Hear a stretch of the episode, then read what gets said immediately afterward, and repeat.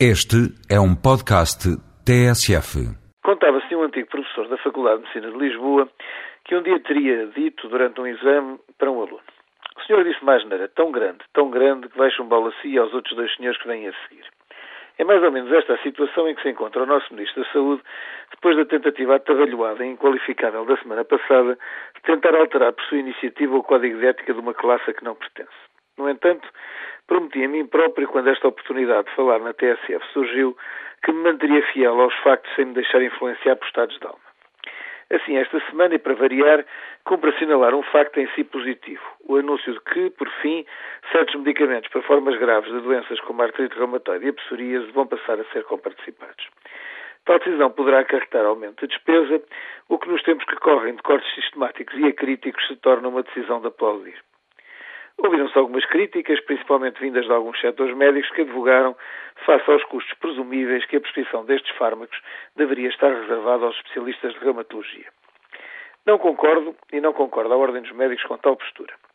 A receita de qualquer medicamento não pode ser o privilégio de um médico ou especialidade, mas, pelo contrário, estar unicamente condicionado pela necessidade de cada doente concreto. Tanto é incorreto negá-los a quem deles necessita, como usá-los sem critério, fazendo o doente correr riscos desnecessários e nós todos pagar a fatura. Neste, como em todo o tipo de medicamentos, e por maioria de razão são caros e de manejo difícil, deve o Estado assegurar-se que o seu uso é o adequado e racional, estando estribado na melhor evidência científica existente no momento.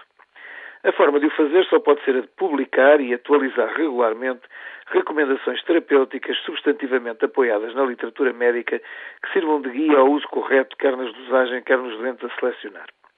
Por vezes poderá mostrar-se útil condicionar o seu fornecimento a farmácias hospitalares, principalmente quando o seu uso abusivo possa levar a um risco público acrescido.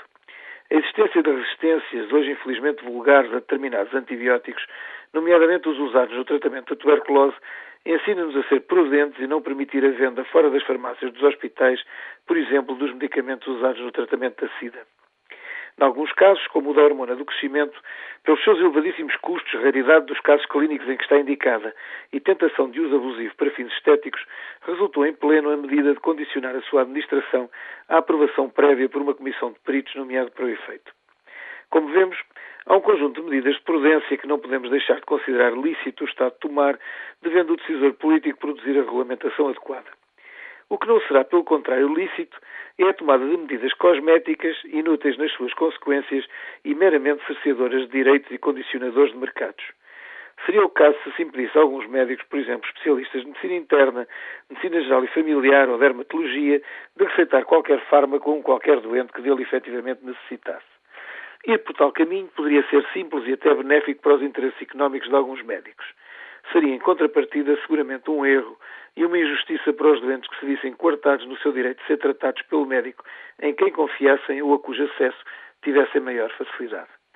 É que isto da medicina e dos medicamentos não é meramente uma parte do jogo económico global.